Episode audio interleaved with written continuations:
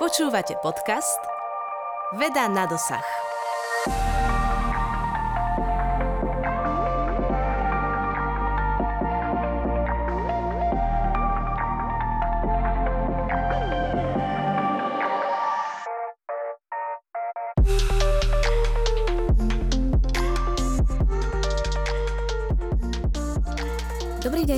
Poslucháči, moje meno je Alžbeta Králiková a budem vás prevádzať ďalším dielom podcastu Veda na dosah.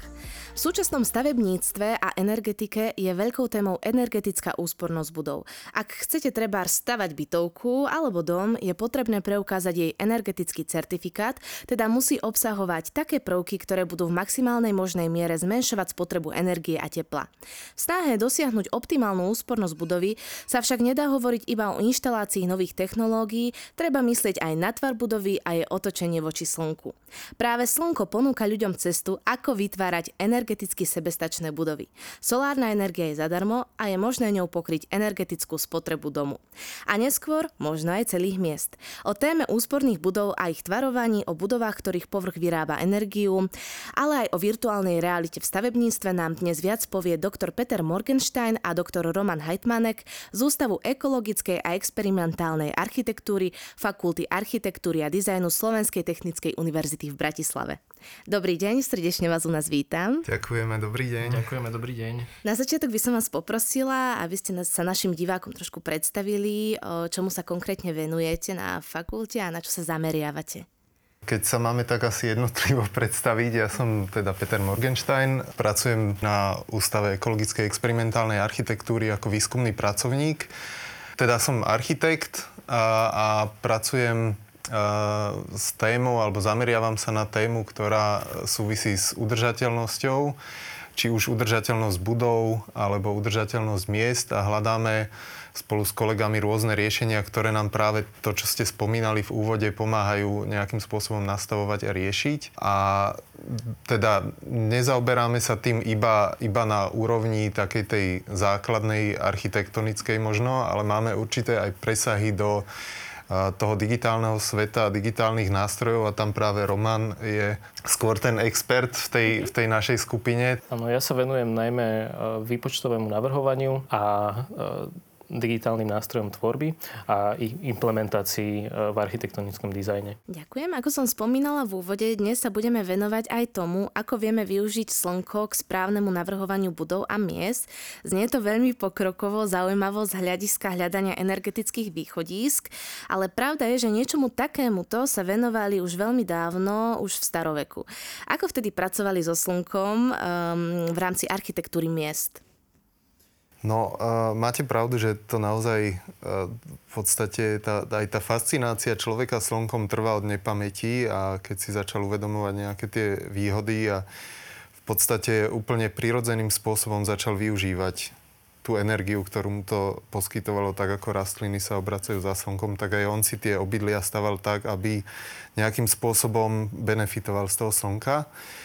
Um, v podstate už uh, taký, taký starý princíp je uh, ešte z obdobia starovekého Grécka, tzv. Sokratov dom, ktorý je v podstate princípom dnešného pasívneho domu, ktorý uh, sa stavia k slnku tak, ako keby optimálne, aby maximalizoval solárne zisky, čiže tie, ten, to, to slnko, ktoré žiari dovnútra budovy cez okná alebo otvory a, a vlastne minimalizoval zároveň letné prehrievanie, pretože v dnešnej dobe už sa nebavíme iba o tom, aby sme v podstate minimalizovali tepelné straty nejakým spôsobom, ako keby izoláciou budov, ale hľadáme riešenia, pre, ktoré, ktoré umožnia zabrániť prehrievaniu budov, lebo to je čoraz väčší problém a v podstate tým, ako sa nám otepluje aj e,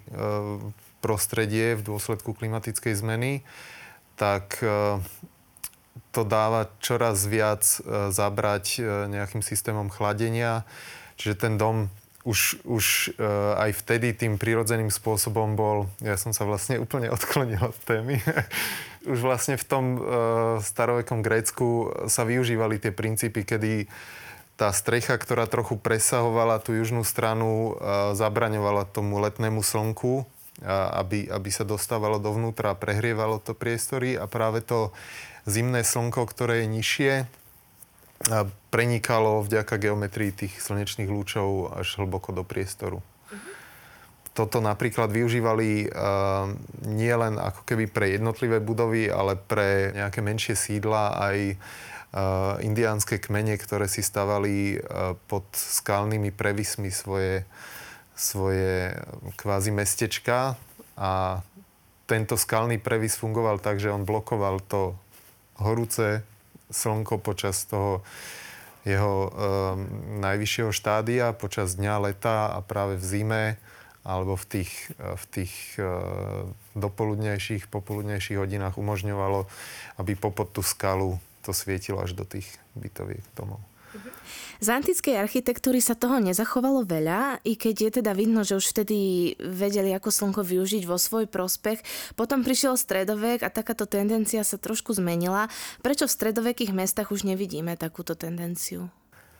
No, tak tie, tie mesta vlastne začali nejakým spôsobom byť hustejšie, a pretože ľudia sa snažili vlastne minimalizovať možno nejaké vzdialenosti a ako si to asi nebola úplne priorita e, tých bežných domov, aby uh, mali toho slnka veľa.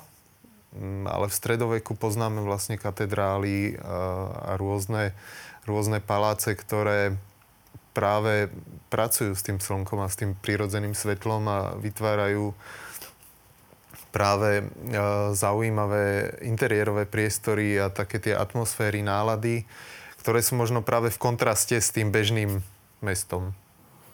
Práve kostoly aj chrámy boli často orientované práve na východ a môžem ešte doplniť k tým, tým stredovekým mestám, že práve v historických centrách miest e, je práve tá klíma celkom dobrá, práve preto, že tie budovy sú veľmi blízko pri sebe, navzájom si tienia a je tam tým pádom veľmi príjemný priestor. Prejdeme teda už k súčasnosti. Ako ste spomenuli, vzhľadom aj na klimatickú krízu je silná tendencia navracať do mesta zeleň, vzduch, snažiť sa znovu vytvoriť krajší a čistejší priestor. Vieme však súčasné mesta inovovať tak, aby vedeli plnohodnotne využiť slnečnú energiu, alebo by sme museli postaviť mesta kvázi na novo, že pri tomto súčasnom zastávaní tá inovácia nevie byť plnohodnotná. Samozrejme, prestavať mesta sa úplne nedá, ale vieme tomu vlastne napomôcť práve pomocou inštalácií fotovoltických technológií alebo iných vlastne zariadení pre zdroje obnoviteľných energií. Napríklad veterné turbíny na strechách budov alebo práve tie fotovoltické panely. Pokiaľ sa bavíme o tom, že či prestavať tie mesta, tak ak by sme ich postavili na novo, tak veľmi veľa stratíme. Vlastne jednak stratíme veľmi veľa energie, ktorá už bola vložená do tých budov a do tých stavieb, ale zároveň tie mesta, tie už spomínané historické jadra tých miest majú pre spoločnosť kultúrny význam a dodávajú tomu mestu identitu. A to je niečo, o čo nechceme prísť a čo vlastne aj pamiatková e, starostlivosť e, sa snaží zachovať. A e, musíme si to aj pri plánovaní týchto nových konceptov miest uvedomiť a možno stavať práve tie koncepty nejakým spôsobom okolo tak aby pomáhali tým energeticky možno znevýhodneným budovám, ktoré sú historické, ale keď ich dneš, v dnešnej dobe chceme naďalej používať, tak majú oveľa vyššie nároky, ako kedysi mali, pretože tie nároky človeka vlastne sa nejakým spôsobom posunuli a zvykli sme si na to, že tej energie máme dostatok. Mm. Čiže to, čo, čo v minulosti si človek možno viacej vážil a dával si na to pozor, tak teraz uh, sme aj v podstate po takom určitom období toho plýtvania, pretože všetko bolo dostupné, všetko bolo pre všetkých. Aké sú teda v súčasnosti kroky pre zníženie energie, ktoré architekti ponúkajú v rámci riešení stavie? Povedzme pri tých starších stavbách a ich rekonštrukciách, čo vieme urobiť, aby sme vytvorili klimatické neutrálne obydlia? No, uh, v podstate uh, ak by som mohol túto otázku zobrať ešte tak trošku zoširšia, tak uh, my máme momentálne jeden projekt, ktorý sa práve takouto témou zaoberá, alebo to, to, tým využitím solárnej energie v, na území miest. Ten projekt je financovaný agentúrou pre vedu a výskum a nazýva sa Solárny potenciál urbanizovaných území a jeho využitie v koncepte Smart City. Vlastne aj v rámci tohto projektu sa um, pozeráme na to, aké tie možnosti v tom meste máme.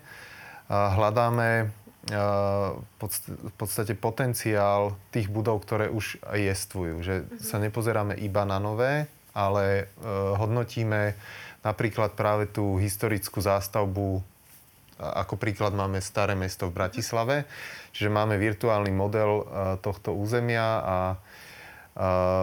prostredníctvom simulácie zistujeme, koľko slnečnej energie vlastne dopadá na tie strechy a koľko by sa z toho dalo využiť pre získavanie tepla alebo výrobu elektrickej energie. No a vy ste vlastne sa pýtali na to, že akým spôsobom tá dnešná architektúra alebo dnešní architekti môžu k tomuto prispieť tak oni sú svojím spôsobom viazaní e, tým, že už v dnešnej dobe Európska únia požaduje e, aj cez národné legislatívy e, to, aby sme mali budovy s takmer nulovou potrebou energie. To znamená, že tá budova vlastne má byť tak teplotechnicky kvalitne spracovaná, prevádzkovo tak dobre fungujúca, že si takmer nevyžaduje žiadnu ďalšiu energiu.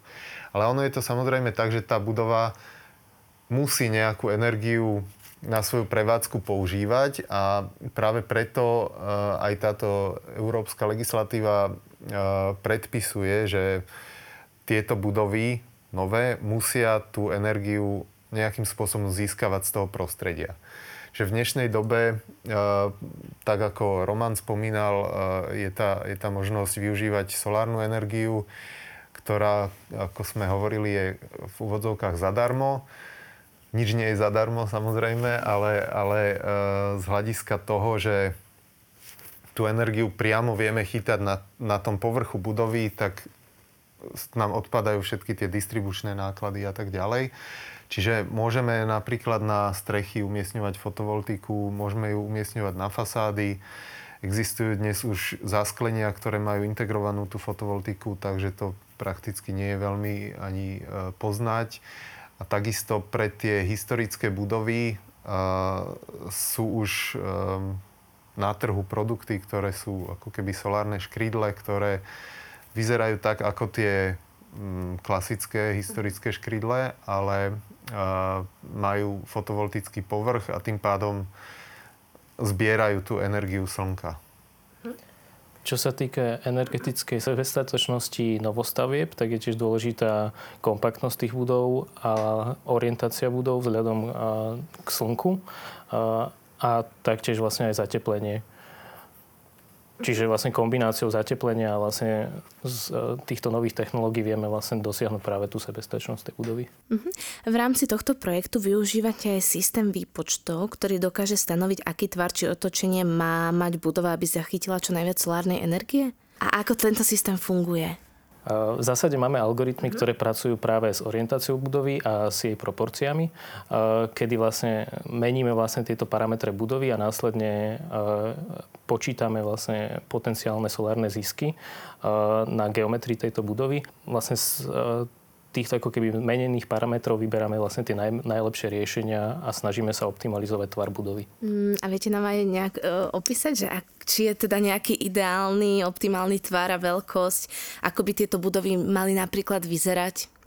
Ono samozrejme to je veľmi ťažké povedať, lebo tam pôsobí veľa parametrov. E, okrem teda toho samotného tváru, ktorý by mohol byť optimálny na slnko, tak by napríklad nemusel e, úplne dobre zodpovedať dispozícia programu, ktorá by sa mal, alebo ktorý by sa mal vykonávať v tej budove. E, ak by sme boli úplne, ak by sme to brali úplne abstraktne, tak e, tvar, ktorý ideálne by najlepšie čerpal solárnu energiu, tak by mal byť s čo najväčšou plochou orientovaný na juh, pričom plochu by mal mať ktorá je orientovaná na juh okolo 33 stupňov.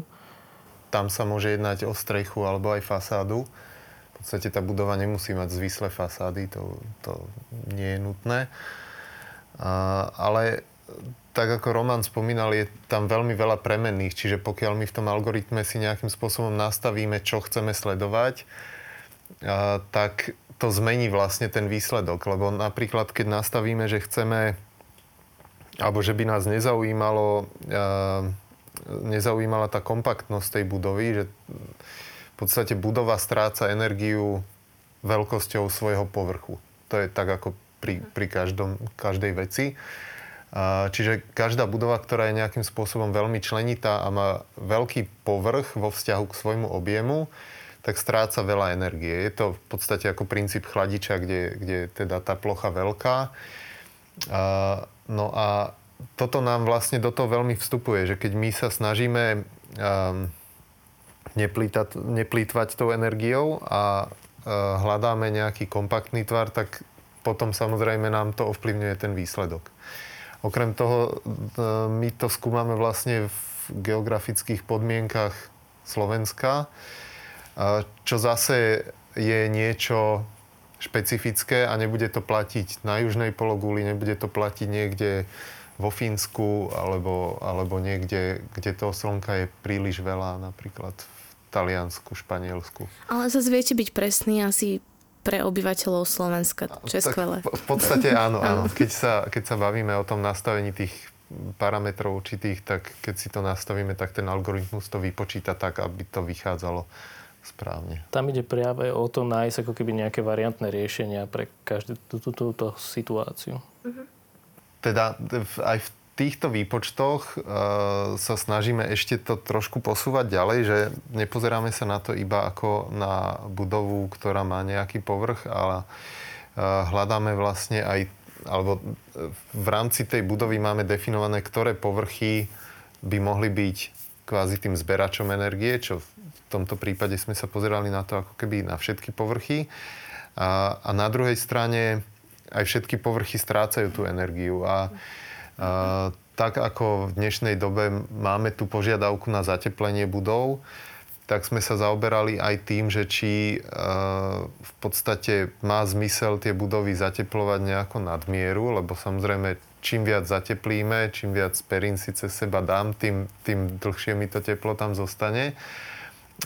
Ale v podstate niekedy to prestane byť efektívne. Keď už tá hrúbka tej tepelnej izolácie je príliš veľká, tak vlastne tá ekologická stopa toho materiálu už začne prevyšovať to, keď ja tam dám tú fotovoltiku, uh-huh. ktorá tiež samozrejme má svoju ekologickú stopu, ale začne generovať energiu, ktorá nám to vlastne vyváži. Pri týchto výpočtoch rátame aj s tým teda, že zachytené svetlo premeníme na energiu. To by však znamenalo, že celé budovy by museli byť pokryté technológiou, ktorá teda toto dokáže. Nestačí dať teda pár panelov na strechu, ale aj do fasády, stien a podobne. Je vôbec dnes k dispozícii technológia, ktorou vieme budovy takto obaliť a vytvoriť z nich malé elektrárne? Ako Peter už spomínal, tak Máme dneska vlastne rôzne technológie a najmä práve vlastne fotovoltické panely, ktoré už vedia byť integrované práve do fasadných prvkov alebo do strešných prvkov. Môžu to byť vlastne fotovoltické panely, ktoré vyzerajú pomaly ako, ako keramické obkladačky alebo napríklad ako škrydle. To znamená, že vieme vlastne umiestniť už e, túto technológiu vlastne na všetky fasády. Rovnako tiež existujú fotovoltické panely, ktoré sú integrované v záskleniach, takže je tam vlastne viacero možností. Akorát čo sa týka solárnej energie, tak veľakrát býva problémom práve jej nestálosť, že vlastne cez slnečný deň je veľa a zase v noci a napríklad keď je zamračené, je znova málo. To znamená, že veľký problém túto energiu často uskladniť. Preto sa riešia rôzne ostrovné riešenia, kde sa napríklad posiela energia tam, kde práve energia nie je. Ale taktiež je dôležité nefun- nečerpať energiu čisto iba zo slnka, ale kombinovať tento zdroj energie aj s inými zdrojmi energie, ako napríklad veterné, uh, veterné turbíny, alebo mm-hmm. po prípade uh, energia napríklad, ktorá je už v sieti je. Keď som si pozerala materiál z vášho výskumu, videla som obrázok, ktorý porovnáva dopad intenzity svetla na dom so sedlovou strechou, teda strecha v tvare A, a dom s pultovou strechou, teda strecha so sklonom iba do jednej strany. Vyplýva z toho, že tieto klasické sedlové strechy e, nie sú tak efektívne ako rovné pultové strechy. Budeme na základe tohto predpisovať, aký tvar musia mať nové domy? Stane sa z toho pravidlo pre všetkých? No, uh, to určite nejaké pravidlo pre všetkých, k tomu sa asi nedopracujeme, pretože tak ako sme hovorili, že vlastne máme to historické mesto alebo nejaký, nejakú tú historickú stavebnú substanciu, ktorá už jestvuje a tým nemyslím vlastne iba naozaj historické budovy, ale už tie súčasné jestvujúce budovy. A, nie je úplne predstaviteľné všetky budovy prestavať a zároveň by sme stratili určitú rozmanitosť v tom území, ktorú nevyhnutne potrebujeme. Zároveň všetky budovy nemajú rovnakú funkciu, to znamená, že niektoré budovy, ktoré majú funkciu nákupné centra alebo výrobné haly a podobne, tak tie majú proste tú, tú strešnú rovinu nejakým spôsobom tvarovanú a skôr v tej horizontálnej rovine a tie bytové domy sú skôr také kompaktnejšie, čiže každý ten typologický druh má svoje špecifika. Preto si myslím, že nám to neumožní v podstate žiadnu z tých budov nejakým spôsobom tvarovo predpisovať, ako, ako by mali vyzerať. Ale my sme samozrejme robili tie porovnania a možno Roman to za mňa doplní. Tam samozrejme lepšie vychádza budova, ktorá má vlastne pultovú strechu a práve tá pultová strecha je priame namierená na juh a to ale platí pre naše územie. Samozrejme, kebyže sme brali napríklad územie okolo rovníka, tam je znova zase plochá strecha oveľa výhodnejšia. A taktiež zase tam práve tá sedlová strecha sa tam ukazovala, že vlastne ten, tá budova je kompaktnejšia, to znamená, že zase menej stráca energiu práve svojim tvarom. Zatiaľ, čo vlastne nie je zase až toľko priestoru tam na zase solárne zisky. To znamená, že vždy je to také nejaké rovnováhe a hľadaní toho správneho riešenia pri, pri každej budove. A je to aj o tom, že vlastne tá budova stále je... My nerobíme tie budovy na to, aby nám a priori generovali energiu. Keby sme to tak robili, tak, tak robíme budovy tak, ako sú v podstate postavené solárne elektrárne. A, ale, ale budovy robíme preto, aby poskytovali človeku to miesto pre život. Čiže toto je veľmi podstatné si uvedomiť, že stále tá prvotná úloha tej architektúry sa nemení. Ona naozaj má poskytovať e, človeku nejaký priestor pre život, pre, pre to, čo potrebuje. A keď uh, si staviam budovu niekde, kde je pekný výhľad, ktorý je takým smerom, že mi to tú budovu nejakým spôsobom otočí alebo mi ju zdeformuje tak, že, že by som tú strechu tam nemohol aplikovať, tak uh, si musím zvážiť, že čo je pre mňa dôležitejšie a tam je úplne legitimné si vybrať ako keby tú možno menej optimálnu z hľadiska energetickej efektívnosti, ale pre ten pocit z tej budovy asi tú lepšiu cestu. Mm-hmm. Čo nám hovoria výpočty? Ak postavím správne tvarovaný dom, správne otočený voči slnku, zakomponujem potrebnú technológiu, dokážem naozaj dosiahnuť jeho úplnú sebestačnosť? Ono sa to zrejme nedá povedať, eh, ak nevieme, aká je v tom dome spotreba a podobne, ale pokiaľ si predstavíme nejakú priemernú domácnosť, dokáže si energiu pre seba vytvoriť sama? No, tá, tá krátka odpoveď je áno. a v podstate vždy sa dá tieto veci nejakým spôsobom nastaviť tak, aby to vyšlo. Samozrejme, tá druhá strana je možno tá ekonomická návratnosť týchto riešení a, a v podstate tá, tá bežná domácnosť uh, si vie na, na svoje uh, fungovanie tú energiu získať z toho prostredia kombináciou viacerých zdrojov napríklad. Uh, ale samozrejme sa tam bavíme už pri súčasných budovách o nejakých, nejakých vetracích systémoch s rekuperáciou, ktoré vlastne zabraňujú strácaniu nadmerného množstva energie pri vetraní, lebo to je to najrýchlejšie, kde sa stráca energia. Keď otvoríme okno, tak všetko to teplo nám rýchlo unikne.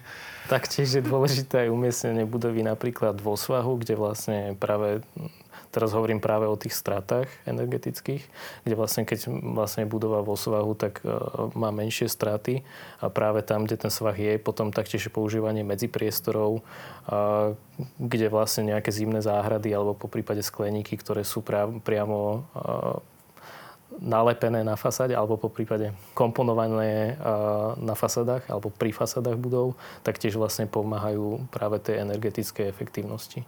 Mm-hmm. Skúsme sa teraz pozrieť na štvrte. A ako postaviť takú optimálnu, čo najviac energeticky sebestačnú štvrť? Aké domy tam sú, čo obsahujú, ako tá štvrť vyzerá? No, v podstate tá štvrť by mala byť zložená z tých samostatných domov, ktoré majú všetky tieto parametre, že, že získavajú tú energiu z prostredia. Ale práve tá štvrť nám poskytuje tú možnosť využívať určitú synergiu vo využívaní tej energie, čiže uh, tie budovy by mali uh, fungovať v úvodzovkách zavesené na nejaký spoločný energetický systém alebo energetický grid, prostredníctvom ktorého si vedia tú energiu vy, uh, vymieňať a tie budovy, ktoré možno majú orientáciu takú, že získavajú energiu viac menej po obede, tak získajú tú energiu cez tú sieť z iných budov, ktoré ju získavajú zase do obeda. A vlastne musí tam byť nejakým spôsobom nastavené, nastavený systém riadenia tých energetických tokov a využívanie tej energie práve tam, kde ju práve potrebujeme v tom danom okamihu, nám umožňuje znížiť tie, tie náklady. A potom vlastne uh, tá udržateľná štvrť, to, to nie je teda iba práca ako keby s tou, s tou spotrebnou energiou alebo s, s tým teplom a elektrínou, ale uh, je to do veľkej miery ovplyvnené aj dopravou, lebo my v tých mestách musíme sa pozerať nielen na tie budovy, ale aj na to, čo vlastne ich spája a čo, čo umožňuje ľuďom využívať to mesto a fungovať v tom meste. Čiže a takisto existujú systémy um, dopravy, ktoré využívajú trebárs aj práve tú elektrickú energiu, ktorú generujú tie budovy. Či už to je individuálna elektromobilita, alebo v dnešnej dobe už e, aj e, nejaké e, zdieľané vozidla sa dajú z tohto napájať. Vidíme to po meste kolobežky a tak ďalej, že to sú, to sú tie, sa to volá last mile, vlastne tá, tá mobilita, ktorá nám umožňuje dosiahnuť ten, ten, to najbližšie okolie úplne jednoduchým spôsobom. A okrem toho ešte by som povedal, že nie je to len o teda tom získavaní čo najväčšieho množstva energie, ale v podstate počas letných dní sa nám tie mesta čoraz viac prehrievajú. Vzniká tak, taký e, efekt tzv. teplotných ostrovov, ktoré, to, to, keď by som to mal preložiť nejako, tak to znamená to, že e, nad tými mestami alebo v území tých miest tá teplota je často o niekoľko stupňov vyššia ako v okolí a v prírodnom prostredí. A, a toto nám spôsobuje problémy práve jednak pri tom prehrievaní budov a jednak aj z toho hľadiska, že tie budovy sa počas noci, kedy by sa mali prirodzene ochladiť, sa častokrát nedokážu ochladiť. A to poznáme aj z tých panelákových sídlisk, kde proste ten dom sála v noci teplo a nie, nie je možné sa ho zbaviť. Mhm. Takže práve tomuto sa snažíme pomôcť um, jednak um, definovaním alebo hľadaním optimálnych povrchov pre tie mesta, čiže um, betónové plochy, rozsiahle, nejaké parkoviska, asfalty, to nie je úplne dobré, pretože to sú plochy, ktoré tú energiu počas dňa naakumulujú a, a potom ju vlastne vyžarujú v noci späť a tým pádom znova prispievajú k tomu, k tomu zvyšovaniu tej teploty.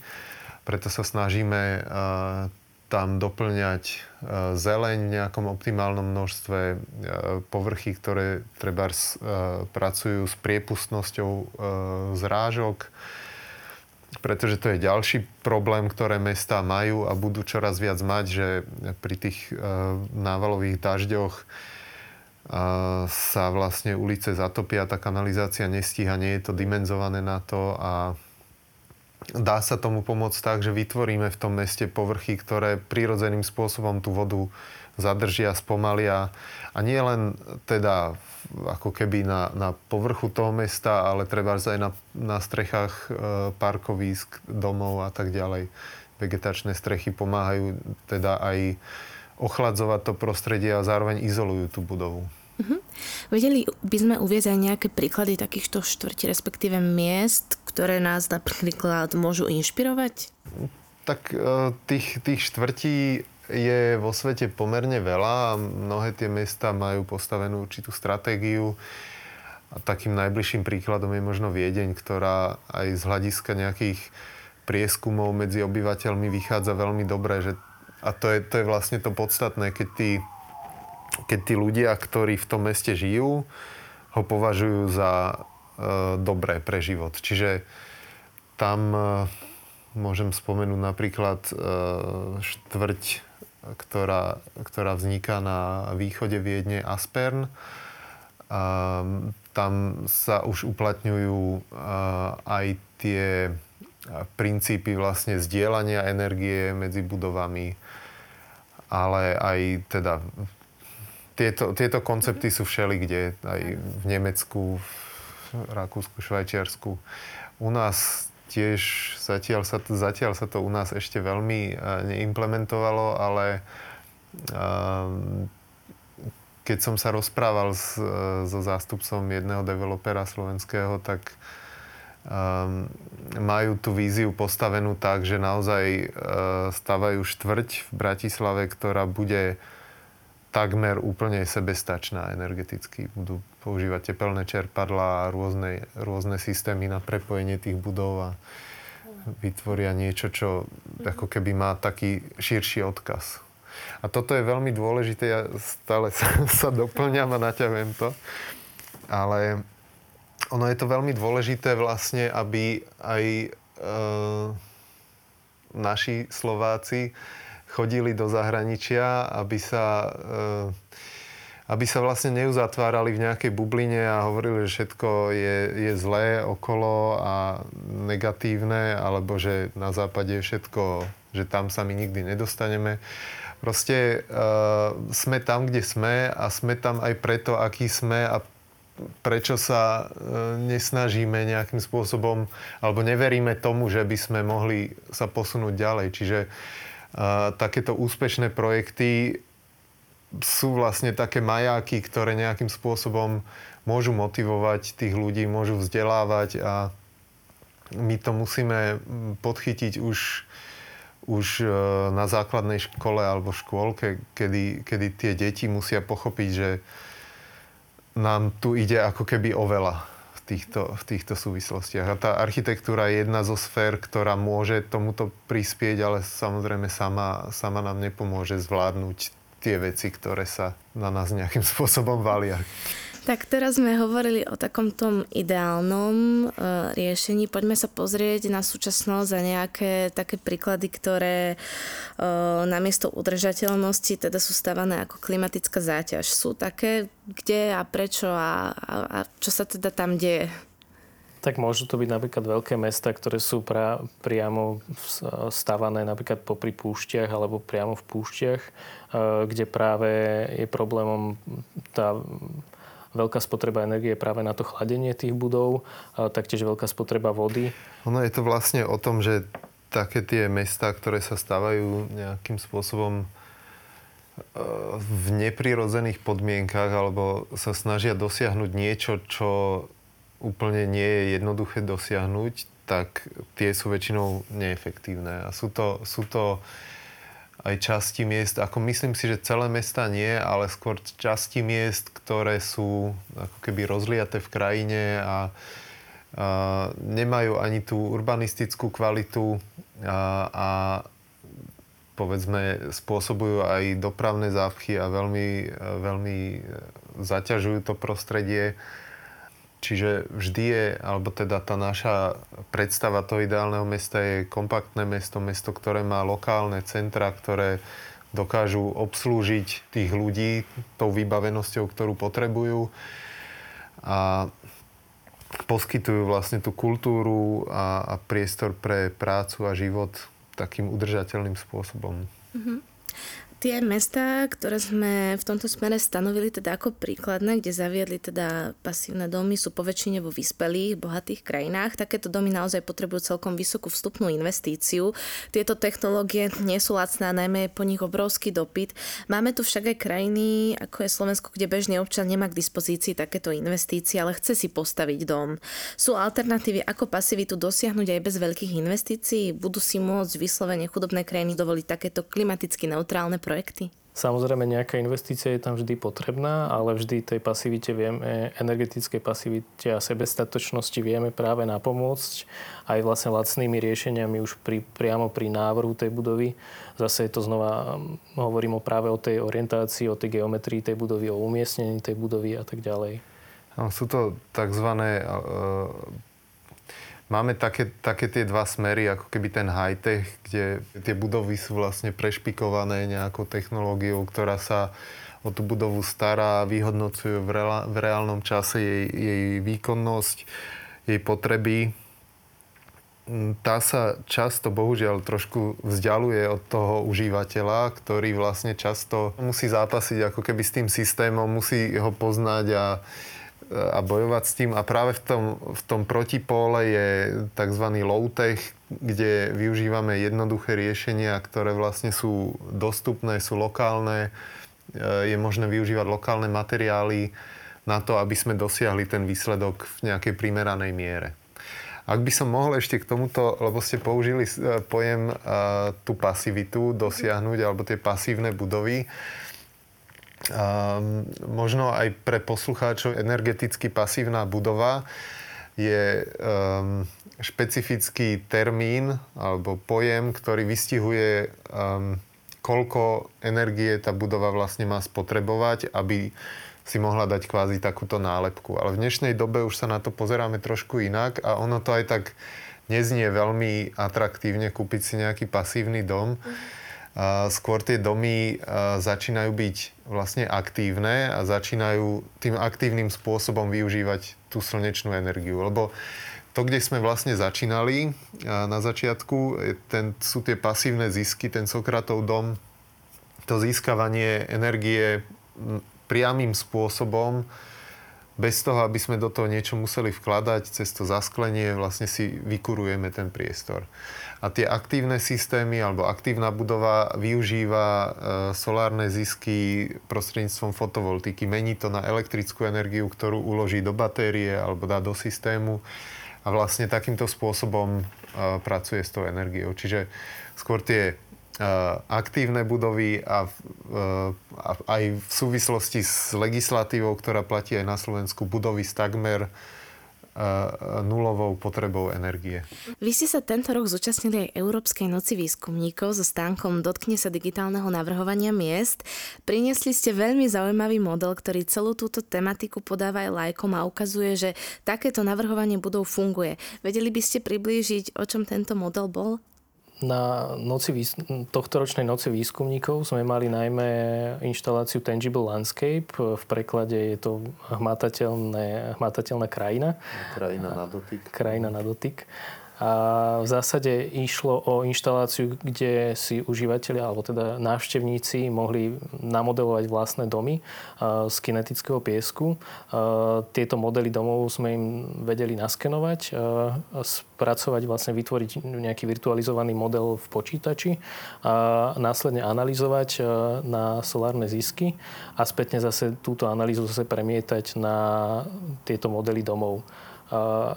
Išlo nám najmä o to vlastne priblížiť práve túto problematiku v širokej verejnosti a taktiež tento nástroj sa používa taktiež aj u nás na Fakulte architektúry a dizajnu, kedy študenti už práve v tom začiatku toho navrhovania, práve pri tej vlastne komponovaní tej budovy a vlastne hľadaní tých prvotných riešení môžu už aj bez hociakých alebo akýchkoľvek vedomostí o nejakom vlastne simulovaní solárnych ziskov si vedia vlastne tento ich prvotný návrh už zanalizovať. Tento model Tangible Landscape vlastne e, vznikol v rámci toho spomínaného projektu APVV, zameraného na solárny potenciál miest.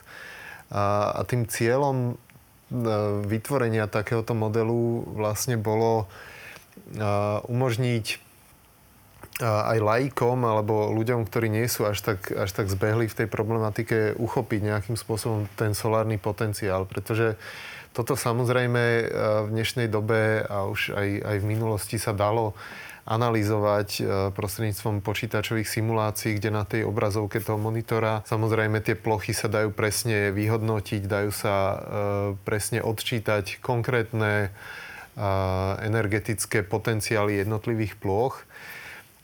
Avšak tento systém, kedy my vložíme pod ten skener nejaký urbanistický model, ten počítač nám to naskenuje, prepočíta a spätne nám na to naprojektuje vlastne farebnú, farebnou škálou, nám ukáže tie solárne potenciály. To je niečo, čo má vlastne ten popularizačný efekt a nie je tam tá požiadavka na to, aby sme boli úplne exaktní, alebo aby sme z toho vedeli úplne všetko povedať, ale aby sme získali ten, ten pocit z toho, že keď to teraz trochu otočíme, tak behom pár sekúnd vlastne nám to znova ukáže to, čo, čo by sme si inak nevedeli predstaviť. Okrem toho ste tam prezentovali aj projekt Living Danube Limes. O čom v tomto projekte ide? Áno, toto bol e, medzinárodný projekt, kde bolo zúčastnených 10 krajín a išlo najmä o prezentáciu archeologických nálezísk, e, najmä rímskych táborov e, zo staroveku a to vlastne z rímskych nálezísk, ktoré sa našli uh, najmä uh, popri Dunaji. Uh, čiže tento projekt ako keby spájal tieto krajiny a hľadal nejakú spoločnú stratégiu, ako tieto náleziska najlepšie vizualizovať a vlastne odprezentovať širokej verejnosti a taktiež aj nejakým spôsobom nájsť nejaký systém, systém komunikácie medzi jednotlivými archi- archeologickými inštitútmi jednotlivých krajín a taktiež aj vlastne odborníkmi, ktorí sa tomuto venujú a vytvoriť pre nich nejaký komunikačný systém, že kde by vlastne mohli komunikovať na nejakej spoločnej báze, na nejakej spoločnej platforme.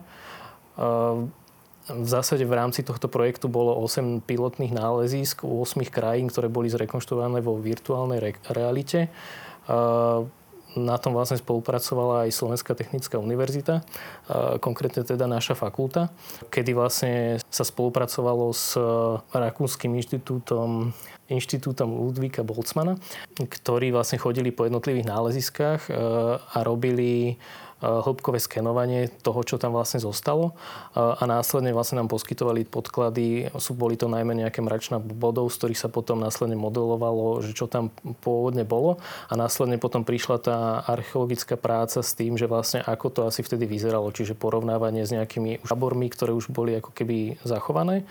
Čiže podľa nich sa potom robili hypotetické rekonštrukcie, ktoré boli vlastne v tej virtuálnej realite a potom prezentované tým užívateľom alebo návštevníkom. Virtuálna realita sa stáva prostriedkom, ktorý nám ponúka ďalšie také nové možnosti. Ako ju viete využiť v architektúre? Tak v architektúre sa využíva najmä na to, aby sme jednak klientovi môžeme odprezentovať priamo ten priestor v čo najlepšom alebo v čo, ako keby čo najviac reálne v zásade ale používa sa aj na odprezentovanie minulosti, taktiež aj budúcnosti, ale aj v súčasnosti. Čiže prezentácia minulosti to môže byť práve tá prezentácia ako napríklad pamiatky, ktoré už dneska nie sú zachované, ako kedysi vyzerali a sprostredkovať zase zážitok a atmosféru toho priestoru návštevníkom a pozorovateľom. A potom vlastne, čo sa týka prezentácie súčasnosti, alebo vlastne blízkej budúcnosti je to najmä prezentácia nejakých variantných riešení alebo návrhov na rôzne napríklad dajme tomu, že mestské štvrte alebo po prípade návrhy nejakých e, budov a priestorov, kedy vlastne zase človek si môže vyskúšať vlastne, ako ten priestor môže fungovať, ako s ním môže interagovať a ako naozaj vlastne by vyzeral. Čiže to je asi tak vlastne cieľ. Toto je dôležité pri plánovaní miest a v dnešnej dobe na západe je to úplne bežné. U nás sa to v podstate rozbieha, že každé mesto má nejakým spôsobom spracovaný tzv. alebo zverejnený tzv. GIS portál, kde vlastne má zmapované svoje územie, funkčné využitie a nejakým spôsobom e, charakterizovanú každú, treba jednu budovu alebo parcelu. A tieto nástroje sa dajú využívať aj ako keby na, ten, na to zobrazenie toho solárneho potenciálu jednotlivých budov, tak ako to má napríklad Viedeň, kde už ten akýkoľvek záujemca, ktorý si to na internete otvorí, tak si vie pozrieť na tom svojom dome alebo na niektorom dome, aký veľký potenciál má táto konkrétna strecha. A, a tam práve to, čo Roman spomínal, je možné aj doplňať vlastne nejaký budúci vývoj toho, toho územia. Takže e, toto sú, toto sú tie možnosti týchto digitálnych nástrojov. A možno by som ešte doplnil, že je veľmi dôležitá v architektúre, ale aj priamo pri, pri výstavbe e, je napríklad aj rozšírená realita, augmented reality ktorá vlastne mieša to, čo my vidíme naozaj cez nejaké okuliare s e, nejakou virtuálnou rovinou. A, a takýmto spôsobom sa dá napríklad pracovať, že, že remeselník na stavbe vlastne vidí presne, kde má niečo zasekať, kde má viesť nejaké potrubie a dajú sa takto uh, eliminovať určité chyby napríklad pri výstavbe. Využíva sa to už aj v praxi, alebo je to ešte... Ja myslím, že v nejakej takej pokusnej rovine, ale na tých najnovších stavbách hovorili mi o tom ľudia, ja som to v praxi nevidel, ale myslím, že už aj, aj na Slovensku sa to niekde používalo v takejto pilotnej rovine. Záverečná otázka. Aké ďalšie výzvy nás podľa vás čakajú, čo sa týka architektúry? Výziev, výziev je určite veľmi veľa. Možno keby som to tak akože zjednodušil, tak my vlastne ako ľudstvo sa musíme nejakým spôsobom vysporiadať s tými zmenami, ktoré sa dejú a s tými s tým neobľúbeným slovom kríza a s tými všetkými krízami, ktoré sa na nás nejako valia zo všetkých strán a nájsť možno znova sami seba a tomuto môže pomôcť aj tá architektúra. Ale na to, aby tomu tá architektúra pomohla, tak tá výzva e, pre architektov je možno v tom, aby tá verejnosť tej architektúre trošku viacej rozumela a možno vážila si tie hodnoty, ktoré prezentuje. A nie je nič nové, že na Slovensku je každý architekt, každý je doktor, každý je všetko, ale mali by sme si asi začať viac vážiť tú odbornosť alebo tie, tie profesie, ktoré máme a, a navzájom, pretože architektúra ani samotná nič nezmôže. My sme, my sme v podstate niečo na pomedzi umenia a nejakej techniky, ale bez tých ostatných disciplín, bez tých profesistov a bez, e, bez zapojenia všetkých týchto ostatných vstupov do toho celkového diela vlastne sa nám nepodarí dosiahnuť a vytvoriť niečo, čo bude udržateľné. Lebo len to, čo je pekné, má aj nárok na to byť udržateľné. Budova, ktorá nie je pekná, tak tu nechcem, aby tu stála 100 rokov. Ale niečo, čo, čo je pekné a funguje, tak by som si mal vážiť a nejakým spôsobom opatrovať, vzdelávať vlastne ďalej. A keďže sme z fakulty architektúry a dizajnu, zo školského prostredia, tak máme taký, taký vnútorný pohľad e, do tej reality toho, toho školstva na Slovensku. A mňa to osobne veľmi mrzí, že e, my máme, my sme, my sme v podstate tí ľudia, ktorí majú ten záujem tam byť a robiť niečo pre to vzdelávanie, pretože žiaľ to nie je vôbec nič lukratívneho a človek sa tam často borí s rôznymi problémami, ktoré má. Či už sú to veci, ktoré sa týkajú týkajú samotného chodu eh, tej, tej univerzity v našom kontexte. Ja som teda pôsobil aj ako prodekan, teraz eh, posledné 4 roky na fakulte. Takže som do toho možno ešte viacej videl, do tých, do tých systémov, ako sú nastavené. A mal som možnosti to porovnávať práve so zahraničím, so zahraničnými príkladmi toho, ako tieto veci fungujú. A ako tak komplexne si myslím, že my musíme naozaj začať od toho útleho detstva, od toho uh, školského veku, kedy, uh, kedy už tie deti sa oboznámia s tým, čo je to architektúra, akým spôsobom nám pomáha formovať mesta, akým spôsobom to ovplyvňuje našu energiu, aké sú materiály, čo sú tie dobré, čo, čo nie je dobré. A uh, už my, my v tej záverečnej fáze toho vzdelávania na vysokej škole už z toho človeka nespravíme niečo iné, ako mal šancu za ten celý život. A potom veľmi ťažko sa tá spoločnosť uh, nejakým spôsobom obrodí. A zostáva nám tu, tu nejaké takéto tá ťažoba toho dedičstva. Tak ako povedal Peter, tak je vlastne dôležité vlastne, alebo úloha architekta je práve dôležitá v tom, že prepája rôzne tie vedomosti dokopy a má ako keby taký ten uh, väčší, alebo vidí tú problematiku v nejakom väčšom obraze. Uh, a je pravda, že teda architekt svet nezachráni, ale napriek tomu vlastne vie ako keby pospájať tie vedomosti dokopy a vlastne hľadať zmysluplné riešenie. Ďakujem veľmi pekne za rozhovor. Ďakujeme aj my. Držím palce vo vašich ďalších výskumoch. Verím, že potenciál slnečnej energie sa bude využívať stále viac a viac a takouto formou prispiejeme k udržateľnejšiemu životu na Zemi. Hostiami podcastu Veda na dosah boli doktor Peter Morgenstein a doktor Roman Heitmanek z Ústavu ekologickej experimentálnej architektúry Fakulty architektúry a dizajnu Slovenskej technickej univerzity v Bratislave. Vám, milí posluchači, ďakujem za pozornosť a prajem príjemný deň. Počúvali ste podcast Veda na dosah. Vyrobilo Centrum vedecko-technických informácií Slovenskej republiky v roku 2022.